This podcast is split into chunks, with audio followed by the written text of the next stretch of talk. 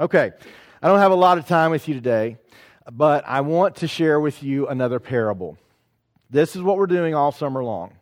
And our purpose in sharing the parables is not to go, oh, that's a cute story.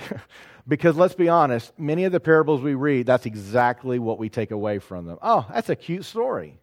But the parables were never meant to be cute stories. And as we talked last week, I, I remember growing up thinking, the parable was so that people would better understand it, uh, a story that Jesus was telling by telling things that they were familiar with, which many people believe that's the point of the parables and why Jesus taught in parables. But that is not why Jesus said that he taught in parables. What Jesus said is that I teach in parables so that those who have eyes to see and ears to hear will see and will hear, but those who do not will miss it. Now, this is when we come and start studying the, the red letters in Scripture, and we start looking at what Jesus literally taught. Jesus taught in a number of different ways. He was very direct at times, and he just said exactly what he meant to say, exactly the way he wanted it to be taken. We see much of that in the Sermon of the Mount and in other places and talking to people. At the same time, we see him teaching in parables, in which he has these secret messages that are meant for those that are seeking Christ. Last week, the parable that we looked at was the, the parable of the final judgment. And so we wanted to begin with kind of the end of the story and the reality that we, there are, the, all of us are going to be in one of two camps. We're either in or we're not in. We're either sheep or we're goats. And none of us want to be goats, right? Uh, unless you're a goat, as Jonathan likes to tell people. So, um, but that is not what Jesus meant by that. If, does everybody know what GOAT means, right? Right? All our sports fans do. The greatest of all time. Yeah, it, no, one humble ever said that about themselves. So, anyways, um, but in that final judgment, there is a, tr- a hard truth for us, and that Jesus did not mince words to say, you know, just do the best you can. But no, he said, you're, you're in or you're not in.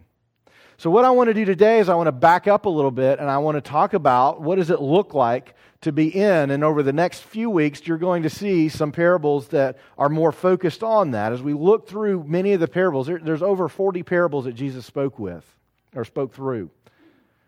And as we look through those parables, he, he tends to have kind of subject matter that goes along with each one. Some is talking about the kingdom. Some, all of them are talking about the kingdom. Some are talking more about the coming kingdom and eternity. Some are talking more about salvation and how do you know Christ. Some are going to be talking about more uh, how do you live your life. There are certain parables that address really behavior, and so we'll be looking at those as well. And we, we see the second coming of Christ in some of these parables. So we're going to talk about these throughout actually several weeks. We're going to go not through all 40, but we're going to go through several. Today, if you want to turn to Matthew chapter 13, we're going to be looking at the parable of the sower. It's one of, if not the most well known parable that we talk about all the time. And many of you, if you've read this parable, are going to think you know what it means, and you're probably right. But there's also a lot more that we can glean from this that I want us to do that. So let's just read that parable together. Matthew chapter 13. I'm going to begin with the second part of verse 3, and then we'll move on from there. Matthew 13 says, A sower went out to sow, and as he sowed, some seeds fell along the path and the birds came and devoured them. Other seeds fell on rocky ground where they did not have much soil, and immediately they sprang up, since they had no depth of soil. But when the sun rose, they were scorched, and since they had no root, they withered away. Other seeds fell among thorns, and the thorns grew up and choked them. Other seeds fell on good soil and produced grain, some a hundredfold, some sixty, some thirty. He who has ears, let him hear which is a common phrase that Jesus would say. Now, as we look through this, we need to understand that up to this point, this parable is going to mark a change in the way that Jesus spoke to people. Up until this point, being God's people meant you were within the nation of the Jews. You were born into Jewish families. You were his chosen people.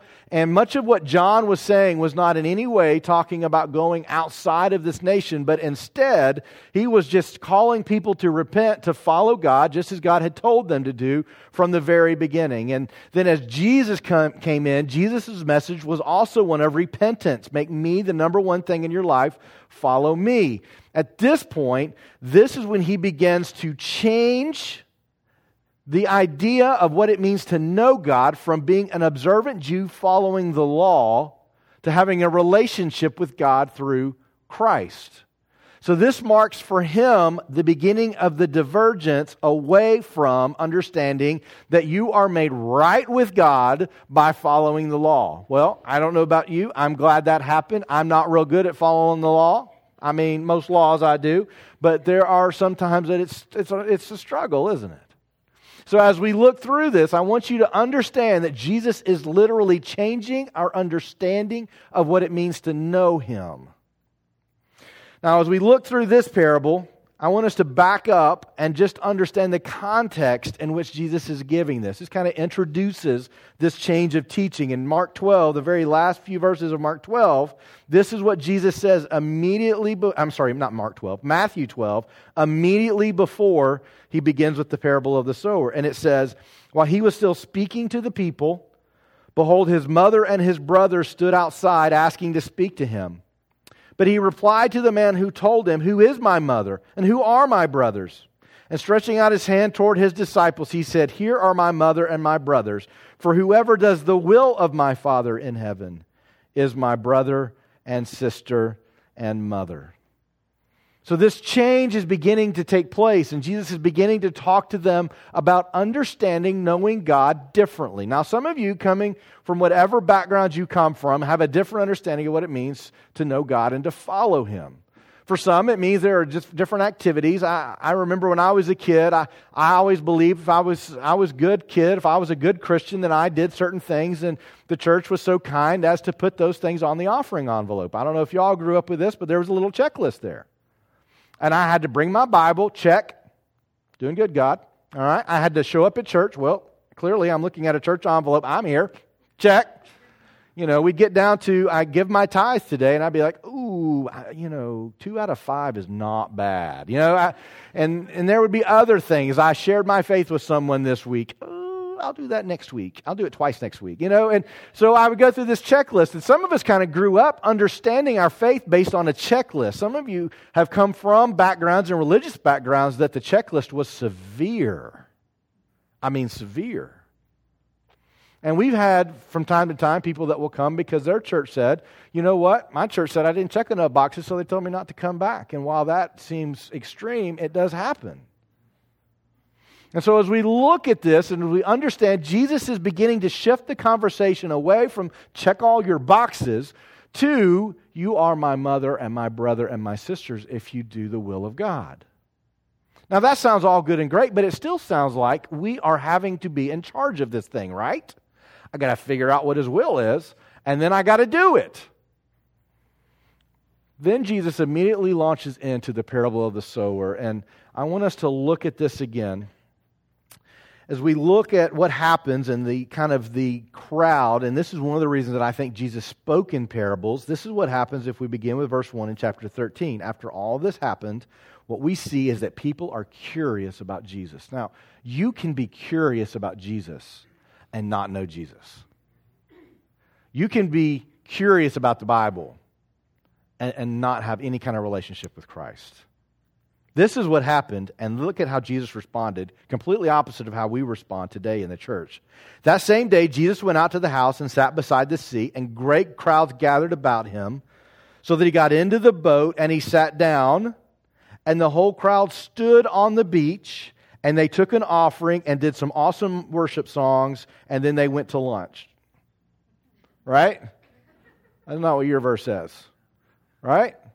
And keeping in mind that the parables are for those only that were really listening and were really hearing, instead of speaking to the large crowd in a direct way to try to get the message into the best, most relevant, easiest way to understand, he takes a different tact and instead he backs up and he speaks in something that he knows a lot of them will not get. And not only that, he does it intentionally. Now, this ought to teach us something about Jesus. It ought to teach us something about the gospel. It ought to teach us something about following him.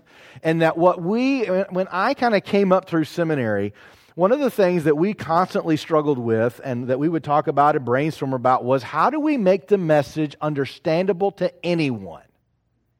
How do we make it easy to become a, a, follower of Jesus? How do we just communicate this in such a way that, you know what, anybody can get it if we could come up with the right illustration? And I remember a, a good friend of mine who's a, who's a, a senior pastor now, he, he was a youth pastor at the time, and, and a lot of us would brag about how good our illustrations were. And I, I remember we were sitting down at lunch, and he's like, Man, I can share the gospel in, with anything. He said, You just give me an object and I can share the gospel with it. And I was like, Okay, I can, okay, how about, how about belly button lint? And no joke, we sat in a nice restaurant eating dinner as he proclaimed, proclaimed the gospel through belly button lint. I was like, man, you are awesome. You are way better than me. But that's one of the things that we in the church try to do today is we try to come up with some way to make it easy for people to understand.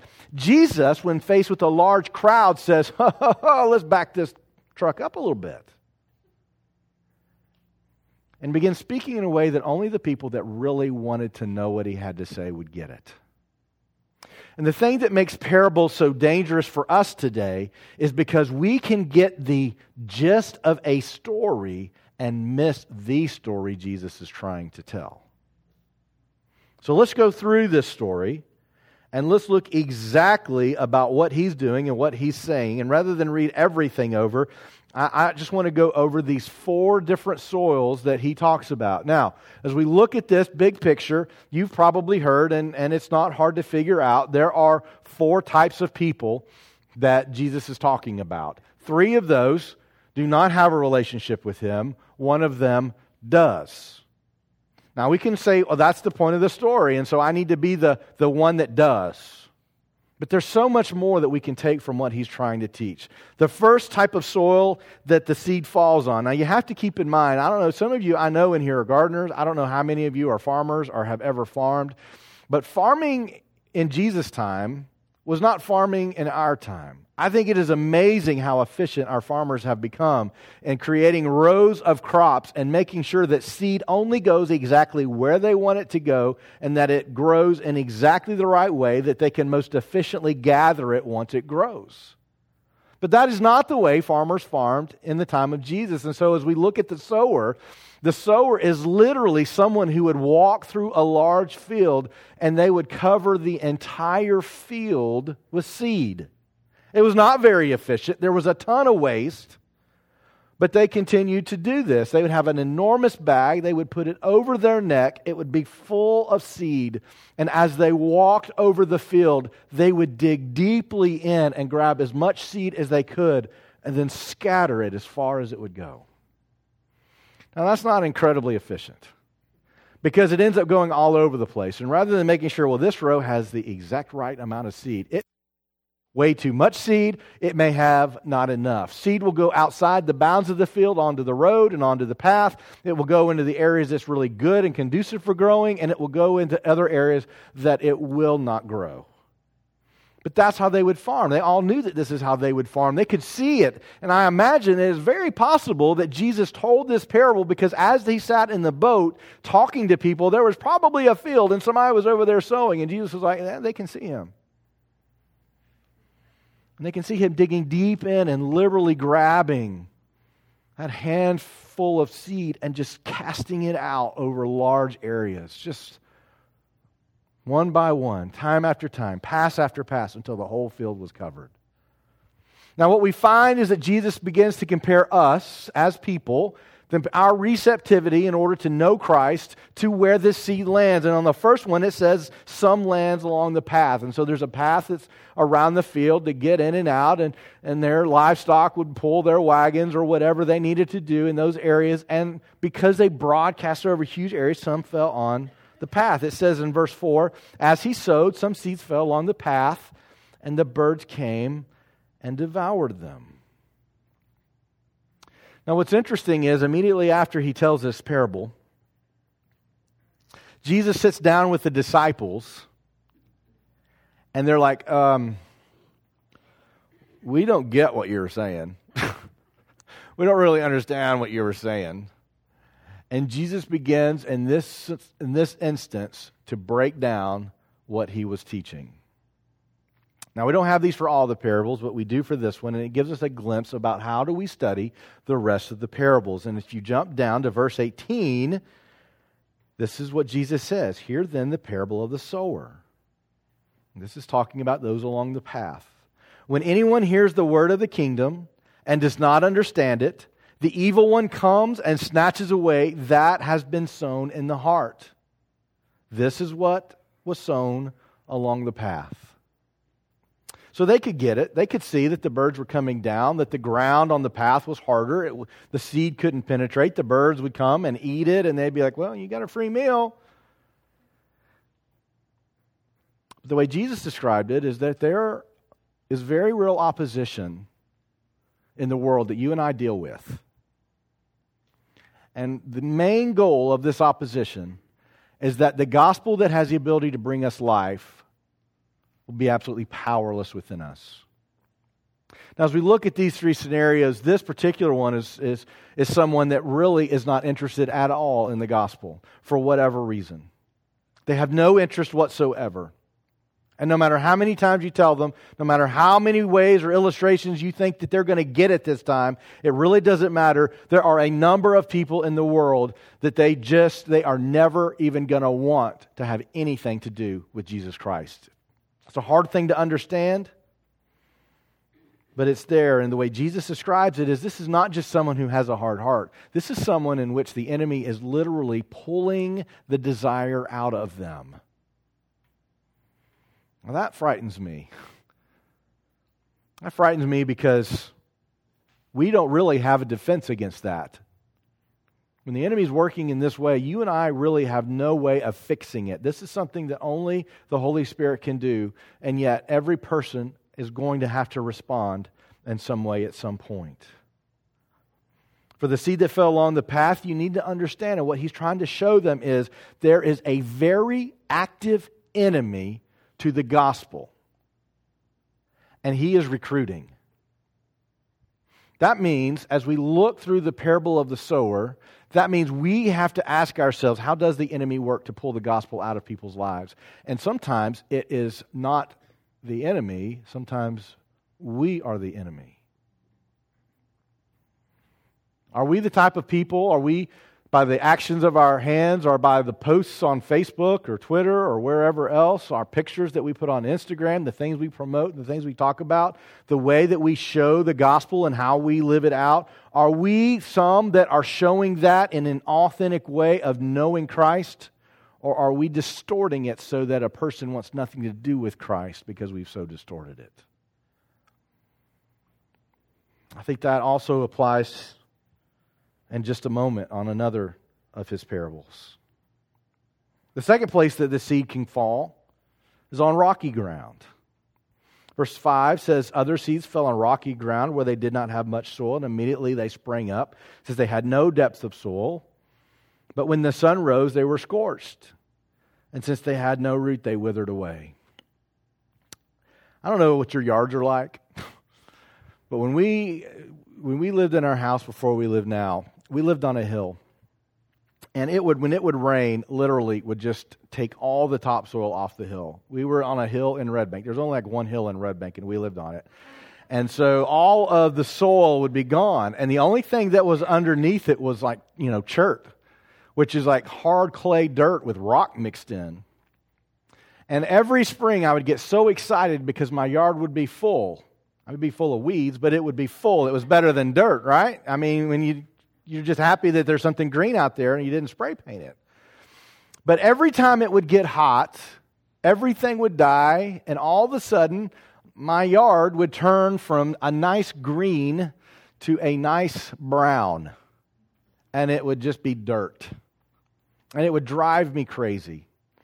And the problem that we had was that all the topsoil that gives you the nutrients for all of that to be able to grow had washed away over time.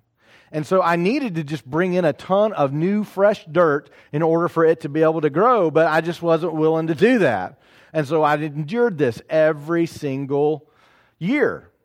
Now, every other place I've ever lived, about the first of the year, I'll go out and I'll spray all my weeds so they'll die in the yard so grass will grow, but not this place. I was like, if you got some weeds and you want to get rid of them, bring it to my house, just put them right over there.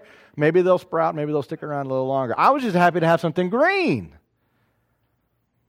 The truth is, you've got to have some soil that has some depth for those roots to go down deep. And so when it gets hot, they have something to draw from. Otherwise, they just have shallow roots and they don't have anything to, to nourish the plant if they don't have those deep roots. And they just burn up and they wither away. This is what Jesus says about the thorns. He says, As for what was sown among the thorns, this is the one who hears the word. So they are receptive to the gospel and they understand it. They get what it's trying to say. He indeed bears fruit and yields.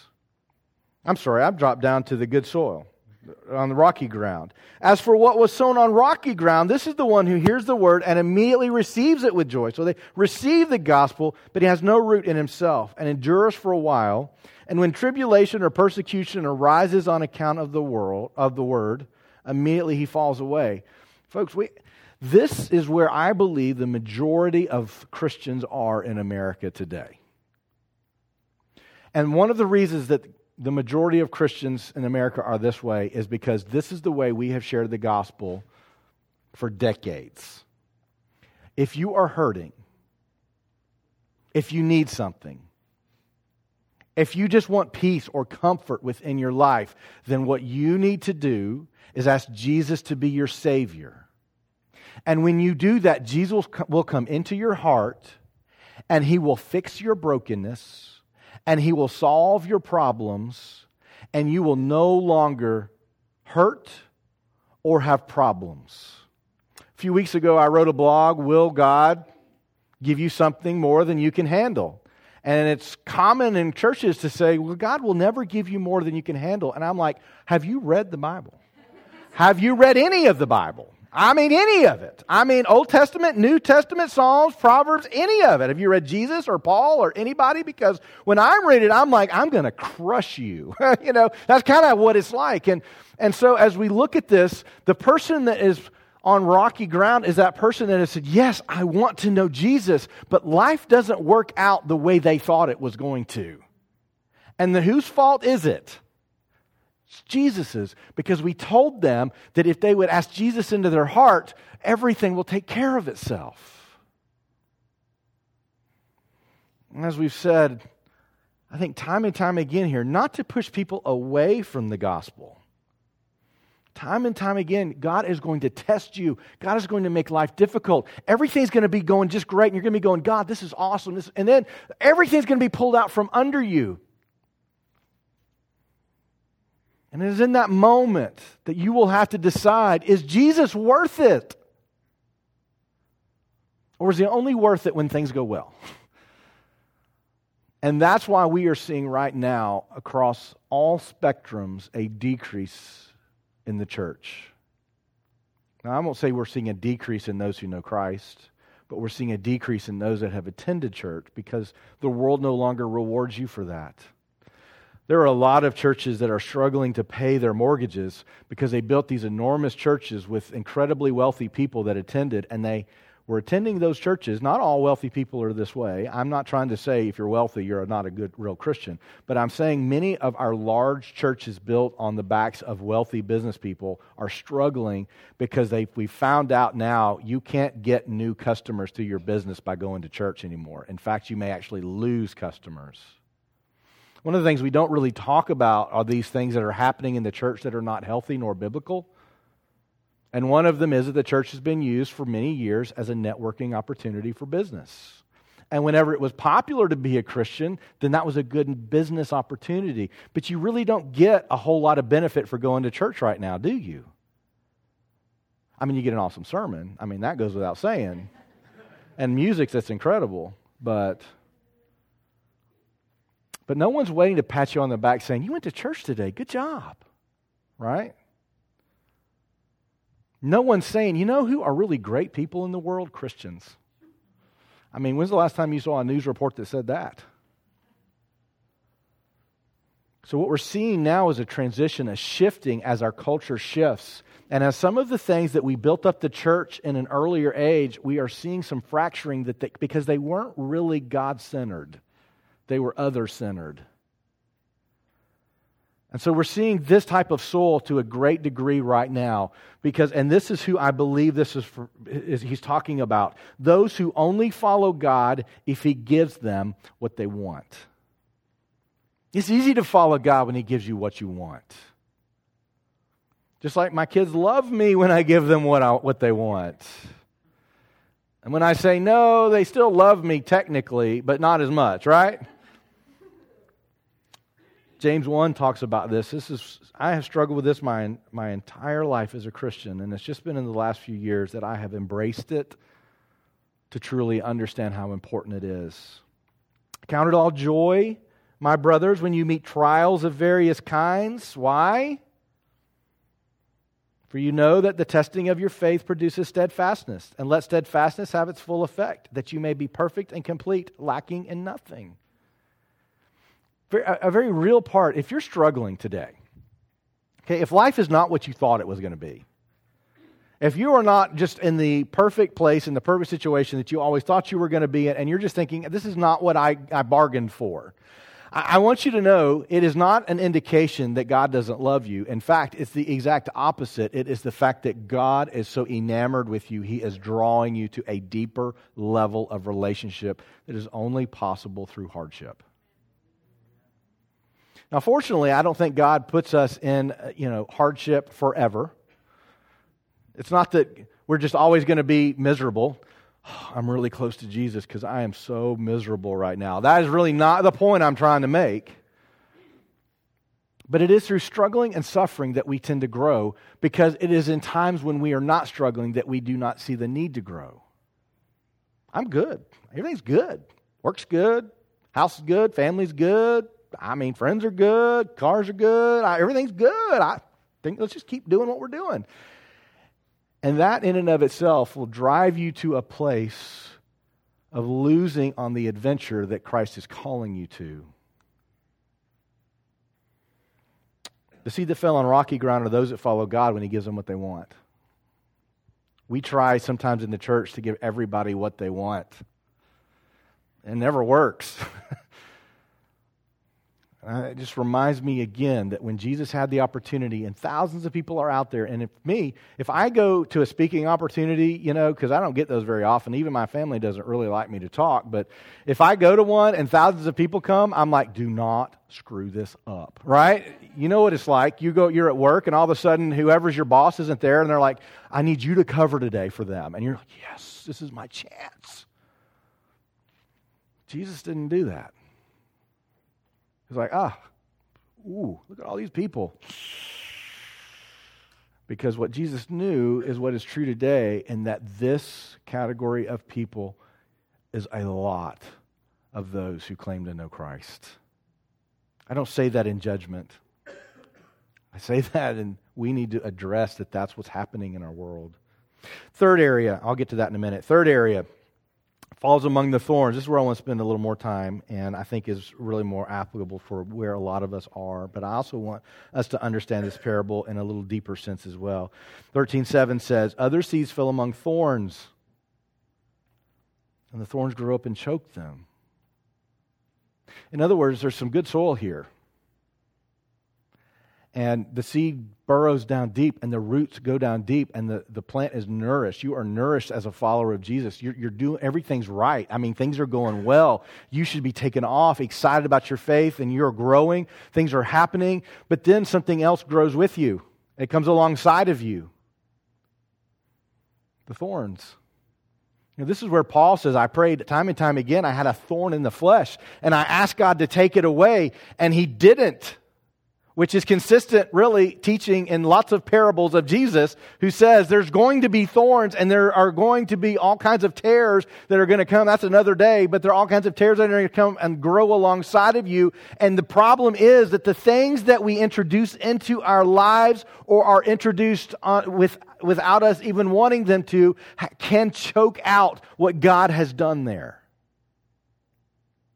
I see that often in men when they lose their jobs. There's something about what, uh, there, there's something that happens to a man when he loses his job that doesn't always happen to a woman. Sometimes it does, but I see it almost always with men, and that something in them withers. Because men derive a great amount of their identity from their work. That's why if you hate your job, you struggle with your identity. That's why, if you haven't gotten to the place that you want to get to in your career, you struggle with your identity. Because men very much allow their identity to be determined by what they do, and there's really not much you do more than go to work. And when you, that is taken from you, and you did not want it to be, there is something in you that withers. You know, when we had the crisis, we, we are, are smart church, church planners here. Not all church planners are smart. We are, we're smart here. That's why we started a church during you know, the midst of the Great Recession of 2008. It was wise planning, very strategic. We knew exactly what we were doing. But I sat in home after home of men who lost their jobs. And our government tried to help and provided a safety net and so that you could get unemployment for an unspecified period of time and it was based not on some baseline level of just pay, paying your bills. It was a percentage of what your income was before. So a lot of these men ended up just taking the check as long as they could until they stopped paying it because they couldn't find a job that paid as well as the unemployment check they were getting and with every single one, I said, I don't care if you've got to take a job at McDonald's, take it. And time and time again, those that decided, I'm going to just take this check, it's more than I would make at McDonald's, so I'm just going to keep it. Something in them continued to wither until they never recovered. You can live your life and many things be going right, and something completely out of your control can come in and just kill it. Matthew 13, 22 says, this is what how Jesus described it. As for what was sown among thorns, this is the one who hears the word, but the cares of the world and the deceitfulness of riches choke the word, and it proves unfruitful. This is what I think of as distracted believers.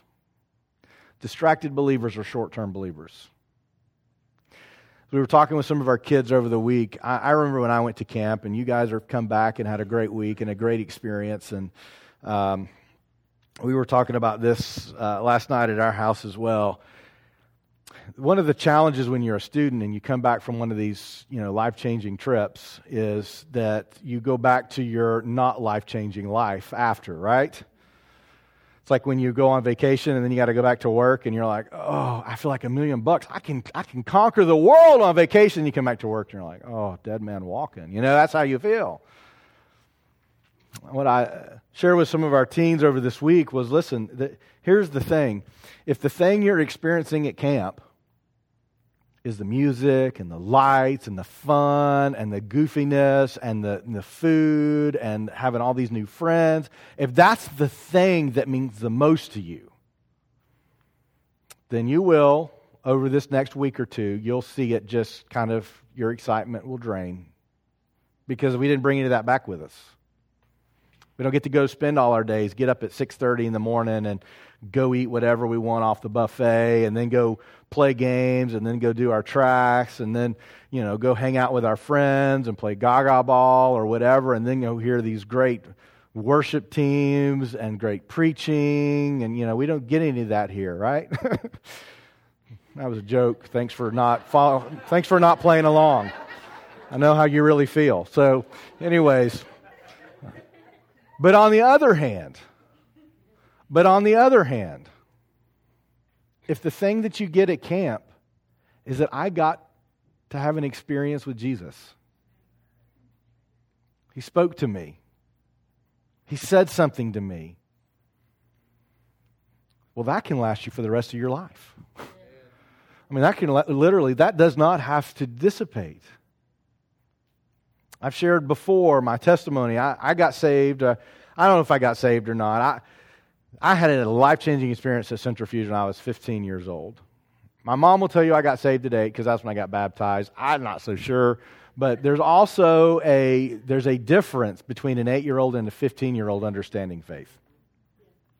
So I don't, I don't really know. But I do know that when I was 15, I, I was walking through the back part of the campus. No one was around.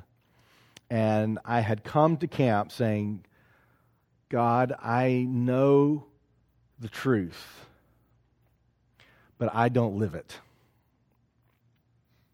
And I am miserable. I'm one way at church, but at school, in order to fit in with people, I'm, I mean, my church friends would not even know me. And to be honest, they saw me at school. They did know. But as I walked back in that back part of the campus, I had a time where I just said, Jesus, I, and I started my prayer like this Jesus, I don't know if you know who I am or not. So I, even at 15, I wasn't that smart. But I, you know, I don't know if you even know who this is, but this is Mark Love. Um, I'm in South Carolina, but I'm from Knoxville, so just figure out which one I am.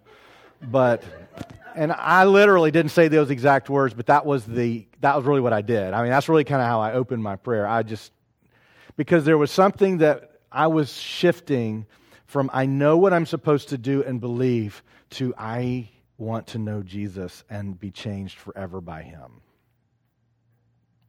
And so I don't remember anything that happened at Centrifuge to this day.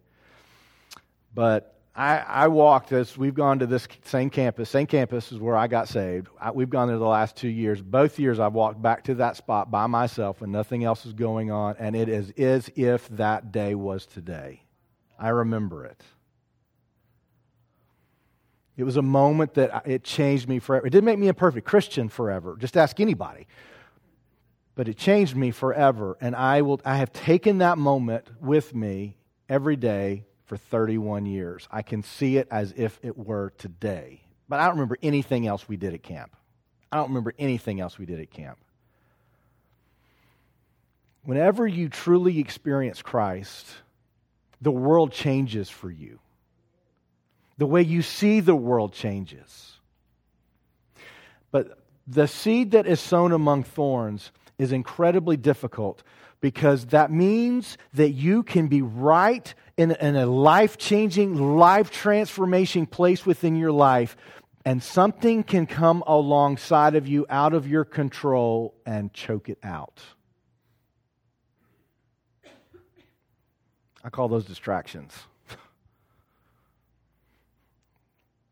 If we do not have constantly our focus on walking and knowing Christ, walking with Christ and knowing Christ, we get distracted.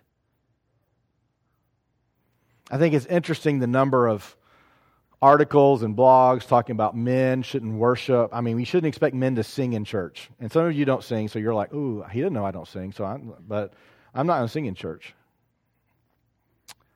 And we talk about men who, you know what? We should just let them kind of sit there and just like bumps on a log. That's just where they are. Just accept them as they are. And I think, yeah, but I have been to a UT football game.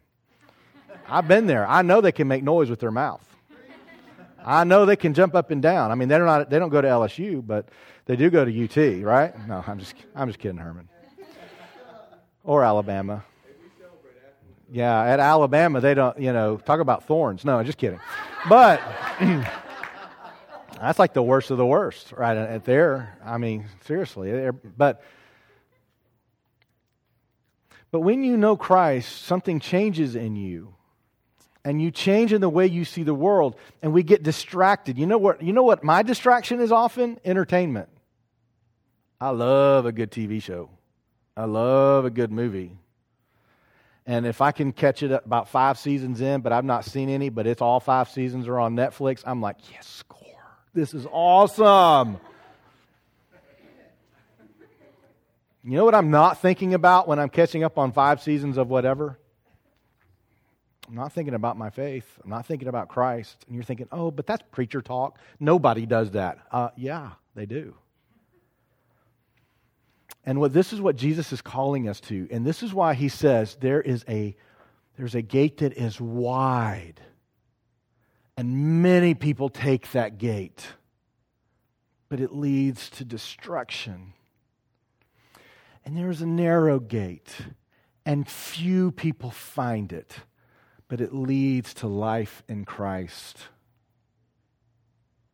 And the reality is is we've got to decide what we're going to do with our lives. Among the thorns, we have to ask ourselves what in my life right now is choking out my faith. Maybe you don't watch a lot of TV, but maybe it's which TV you choose to watch.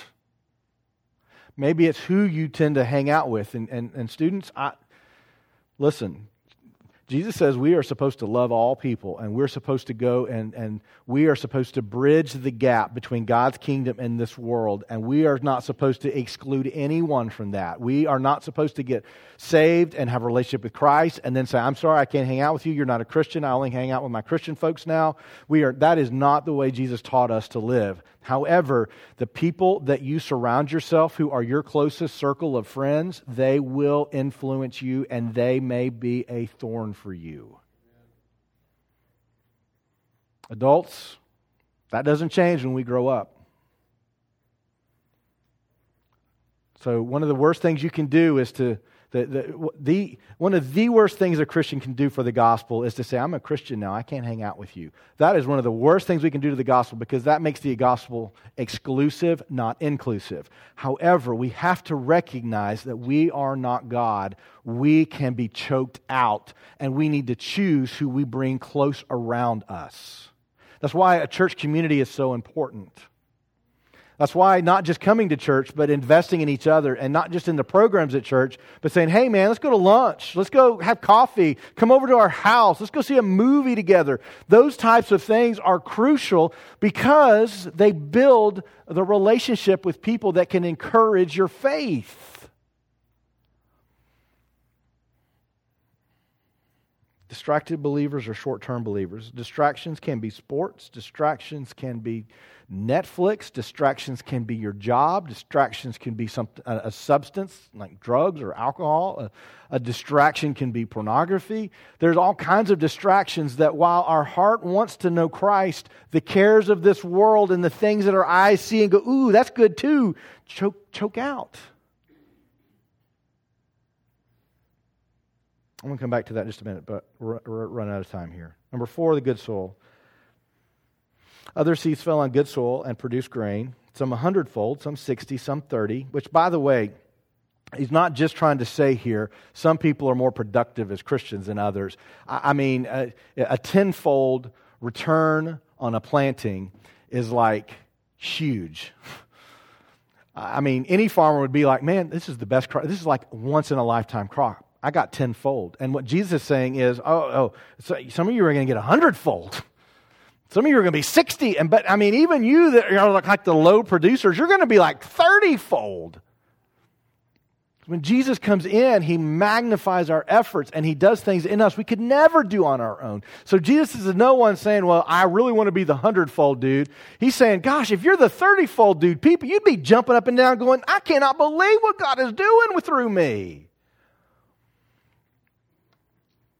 Then he says, He who has ears, let him hear. In Matthew 13, 23, it says, As for what was sown on good soil, this is the one who hears the word and understands it, similar to the shallow soil, similar to the soil among thorns. He indeed bears fruit and yields. So Jesus is saying bearing fruit is important to know him and to follow him, and this person does. And in some, they're going to yield 100, in some 60, and in others 30. You're going to yield fruit. And what, this is why Scripture tells us if you want to know if somebody's a Christian, look at their fruit. What do they produce? Because a dead tree doesn't produce live fruit. So as we look at this, we have to ask a very difficult question. Well, how, how, how am I going to be good soil? Right? So how do I become good soil? It's not just it's not just indication of some of you are going to make it into heaven and some of you aren't. But but he's really trying to teach them that there is a receptiveness that makes a difference in your life. And the truth is is you and I are not completely in control of our soil. As we look at well what who is this person? It, it is literally the, the gospel grows in those who have been cultivated to accept it.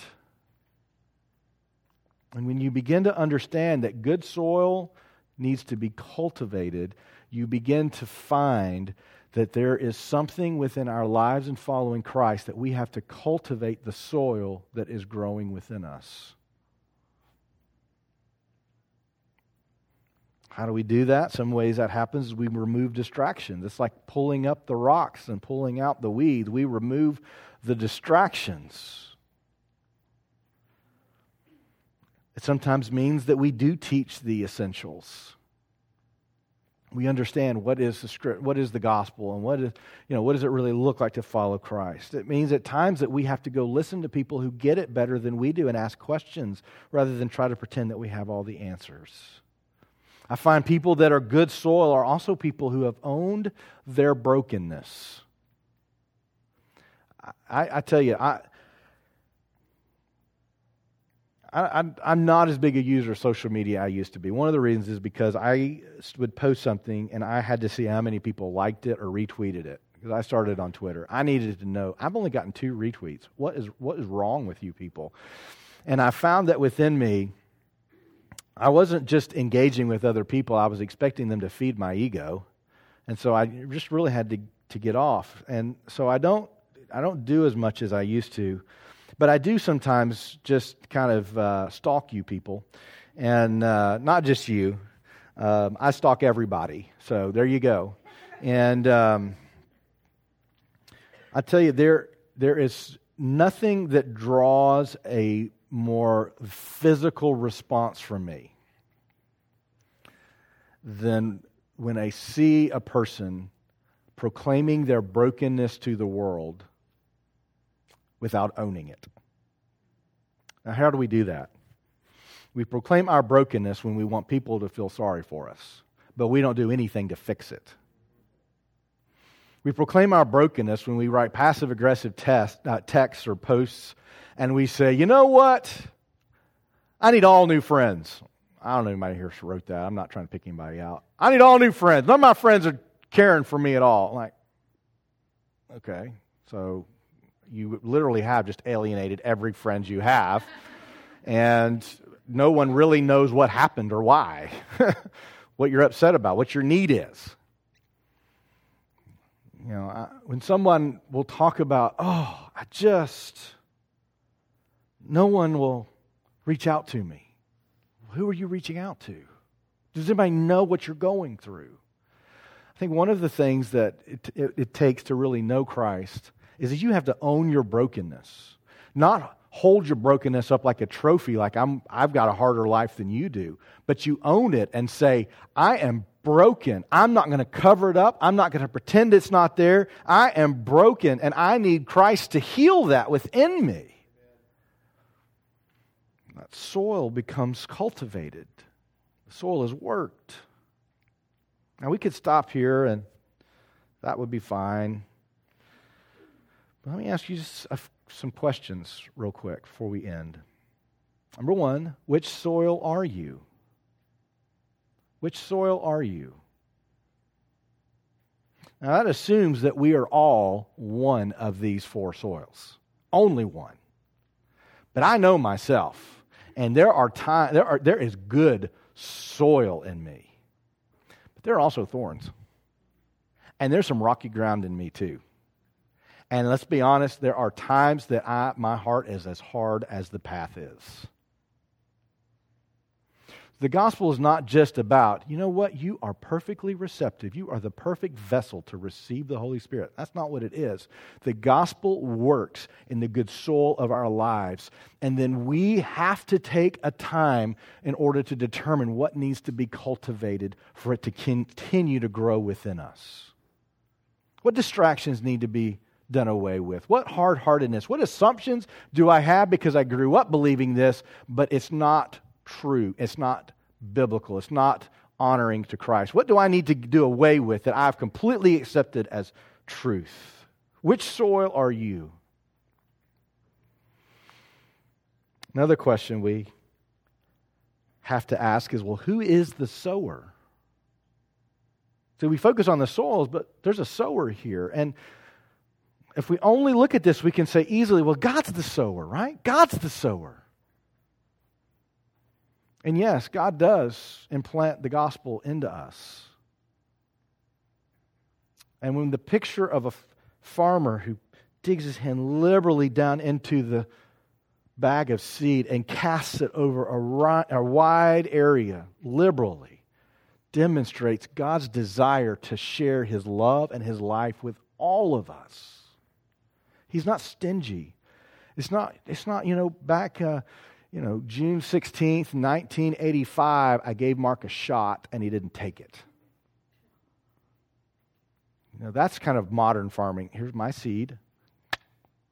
Let's see what happens. That's not how God works. He liberally shares his love with us time and time again. At times when we're the path, at times when we're the rocky ground, at times when we've been choked out by thorns, and when we're good soil. But scripture goes on to say, you know what? The reality is is that while he is the sower of the gospel, which means the Holy Spirit has to come alongside and make this alive in someone, also we are called alongside of him to sow also. This is exactly what your whole week was about, the mission, sharing your testimony and the gospel with all those people around you. Now we sow. We don't have the we're not the Holy Spirit. But we sow the gospel. Are we sowing the gospel liberally as Jesus does? An easy way to answer that is when's the last time you shared your faith with anyone? That's a good test. Well, it's been a while, or it was yesterday, but that was the first time in years. Well, that's a good trend to start on. Are we sharing it liberally? I'd also ask you, in your, if you are a Christian, if you claim to be a Christian, then you are sowing. You may not know what you're sowing, but you are sowing. People are looking at you, and if you claim to be a Christian, what you say on Facebook matters, what you say on Twitter matters, what you talk about around the the snack area at work matters. What you do after hours matters. What you do privately in your own time when you think nobody is watching matters. That all matters because you're sowing something. And you and I never want to become the thorns that squash someone else's faith. Because the greatest damage is done by Christians who don't take this seriously. Ask Jesse Duplantis, who's going to buy a $54 million jet so he can be close to Jesus in heaven. You know how many people will reject Christianity because of that kind of crap? It doesn't matter what we do. It doesn't matter how many mission trips we take. It doesn't matter how many times we invest in them and rescue people. It doesn't matter how much we invest in missions around the world. It doesn't matter how much we are in our brokenness crying out to Christ to heal us and to heal our city. One dude gets on national television saying, God's told me to come be with him in heaven and buy a $54 million, you're supposed to buy me a $54 million jet. We'll never compete with that. And he was going to be judged for that.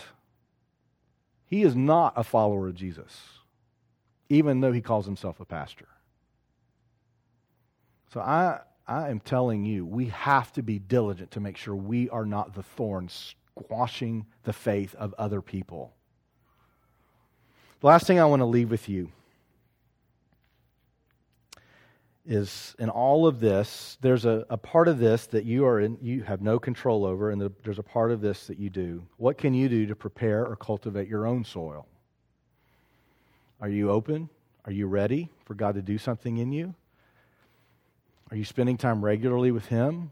Are you sacrificing the things that you know are not honoring, those distractions that choke out the faith in us? What can you do to cultivate your soil and the soil of those people around you?